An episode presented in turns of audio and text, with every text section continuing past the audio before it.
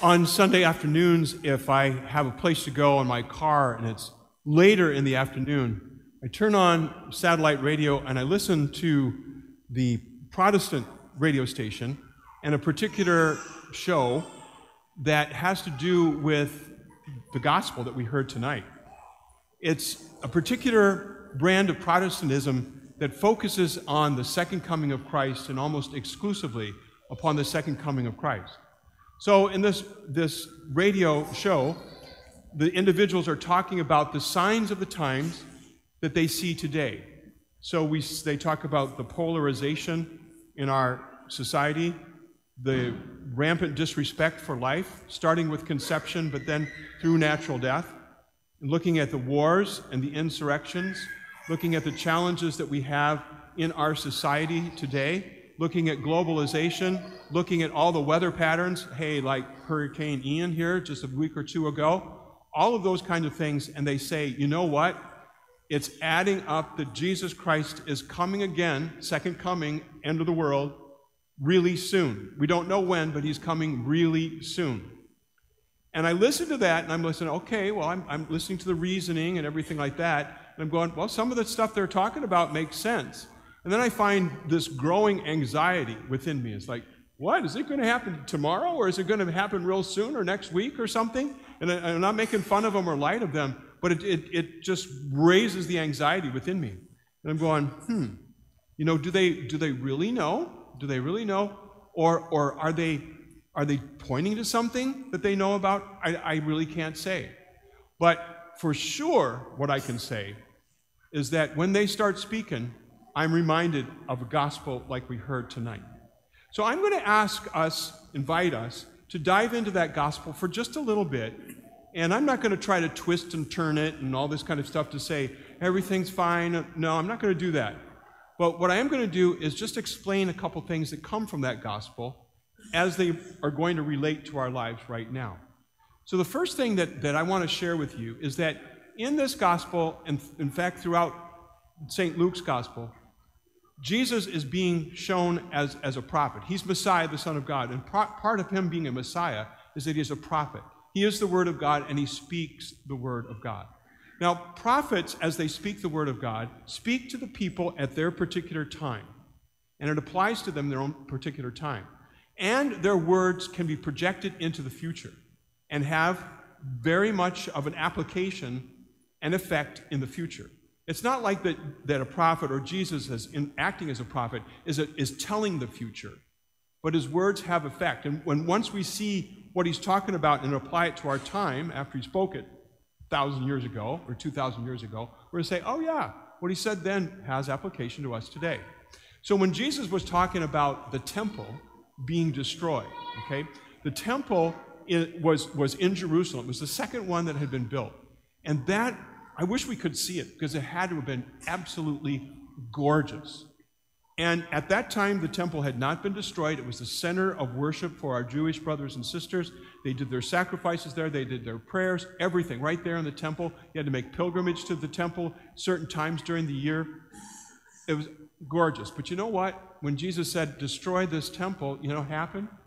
In 70 AD, that temple was destroyed, and it's never been rebuilt since. So here's the prophetic word Jesus speaks then, and it happens in the future.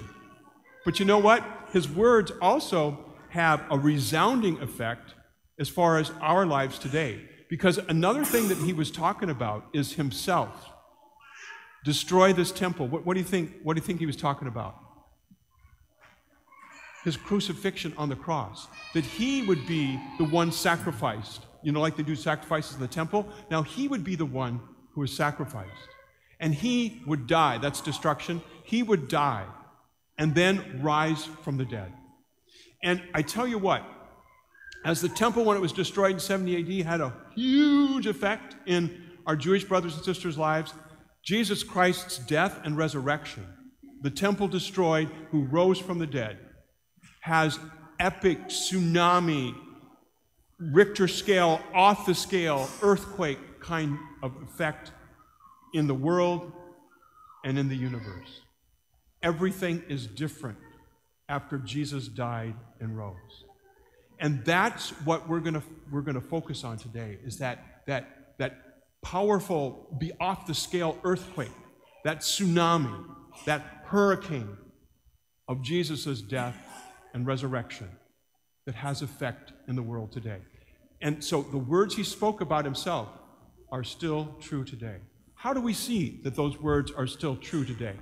Well, if we're followers of Jesus, and I'm saying all of us are, so if we're followers of Jesus, then one thing that we can expect is what we find in the gospel today when he says that some of you will be persecuted, some of you will be handed over, some of you will be hauled into court literally in order to give testimony to me. Now, when I was a kid, I thought that was far off in outer space. But now in 2022, I see this, this prophecy or these words of Jesus coming true in our age with great magnitude and force. There are more Christians who are being persecuted today than maybe some say, some say, maybe during the Roman Empire. There are more Christians who are lo- losing their lives, some say today, than, than what happened during the Roman times. We are experiencing persecution. And there are people being hauled to court because of what they believe, because they are faithful to Jesus, His words, and what He calls us, commands us to do in the world today. I mean, look at the churches that have been were desecrated since Roe v. Wade decision, just as a small example. There is persecution today. The words are taking effect even today. Now, does that mean that Christ is going to come tomorrow, that the end of the world is going to come tomorrow? I don't know. I can't say because I, I really don't know. But we are in a time where we see it's already happening, but not yet in terms of the second coming of Jesus. Okay, then let's, let's turn real quickly to, to when Jesus is talking about there's wars, there's going to be insurrections, there's going to be problems in society.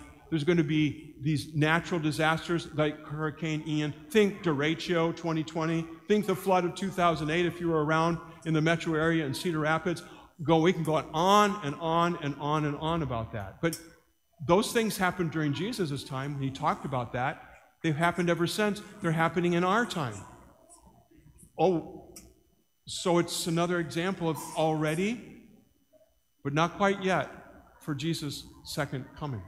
But whenever those things happen, they can be signs to us that we need to be sharp, that we need to stand on the ready, that what our faith is all about, and especially our brothers and sisters who are being persecuted and put to death because of our faith today, is something that is very serious and is not to be set aside or to be approached casually. Jesus meant business, if you will, when he called us to conversion, when he died and rose from us, and when he calls us unto himself.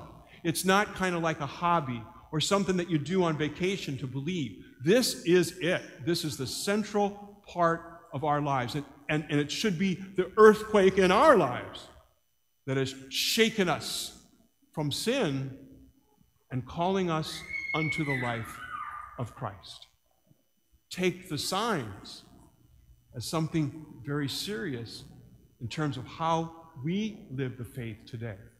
Now, when I was thinking about that, that, that, scripture reading, some of these things that Jesus talked about are beyond control. How many people, and I, this is a ridiculous question, I know, how many people would just love to have another derecho come by like we had in 2020? 20, how many people would want that?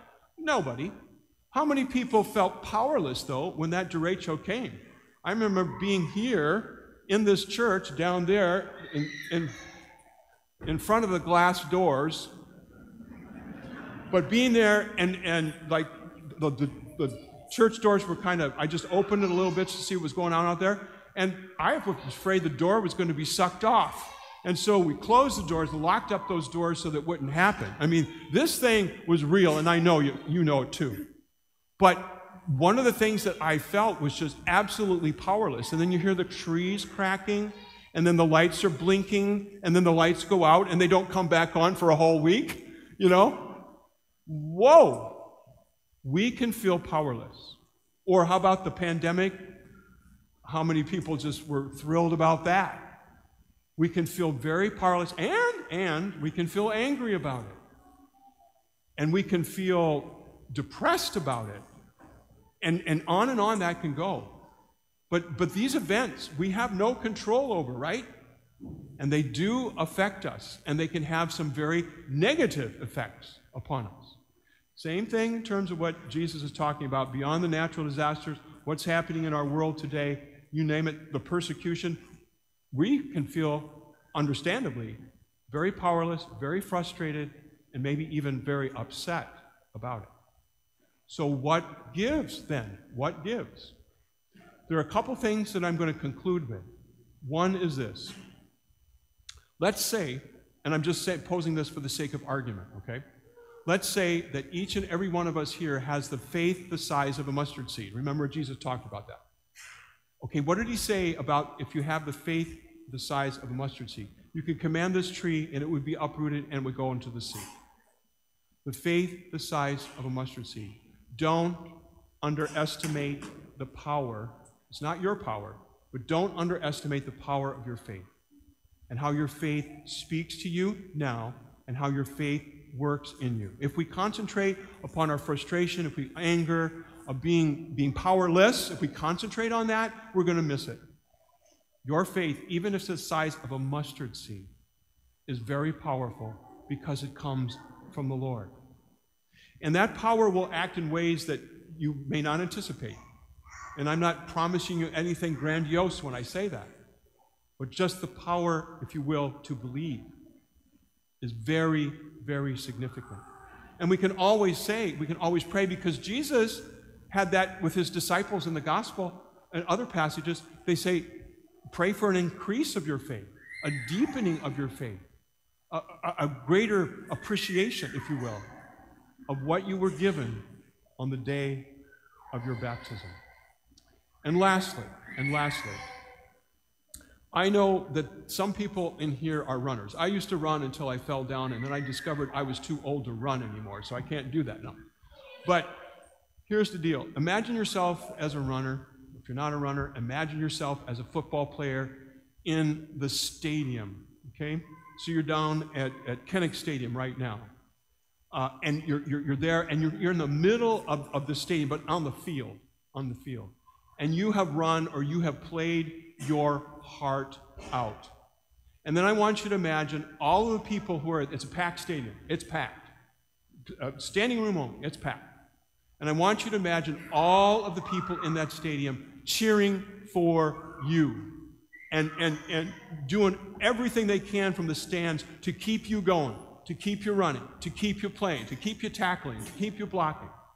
And they have your best interest at heart.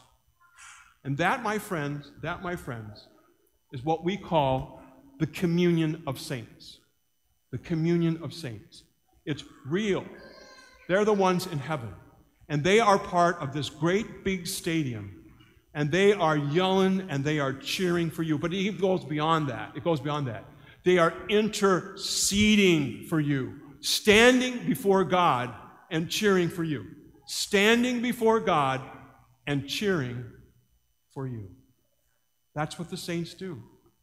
And if you have a favorite saint like I do, like St. John Paul II, hey, St. John Paul II, you got to help. You know what communism, communism is. You know what Nazism is. You know what a hard road to hoe is. Come on, I need some help. That's what we can do with all the saints. But maybe you have a favorite one. If you don't, please find one and ask that saint or ask the saints to intercede for you. You can't see them, I know, but that doesn't matter. They're very powerful as they stand before the Lord, including and especially our mother, the Blessed Mother. What an intercessor with a mother's heart, not only for Jesus, but for you, because she loves Jesus. Lord, increase our faith. Call upon those who are rallying for you to inspire and to intercede. We need not live in fear, in fear like the gospel. Pay attention to it, but we don't need to live in fear of it. And we don't have to stay angry or frustrated or down and depressed by what gets us down and bothers us here on this good earth. Because we believe and we have a strong, powerful army that is supporting us. So be not afraid, keep sharp, and keep living your life.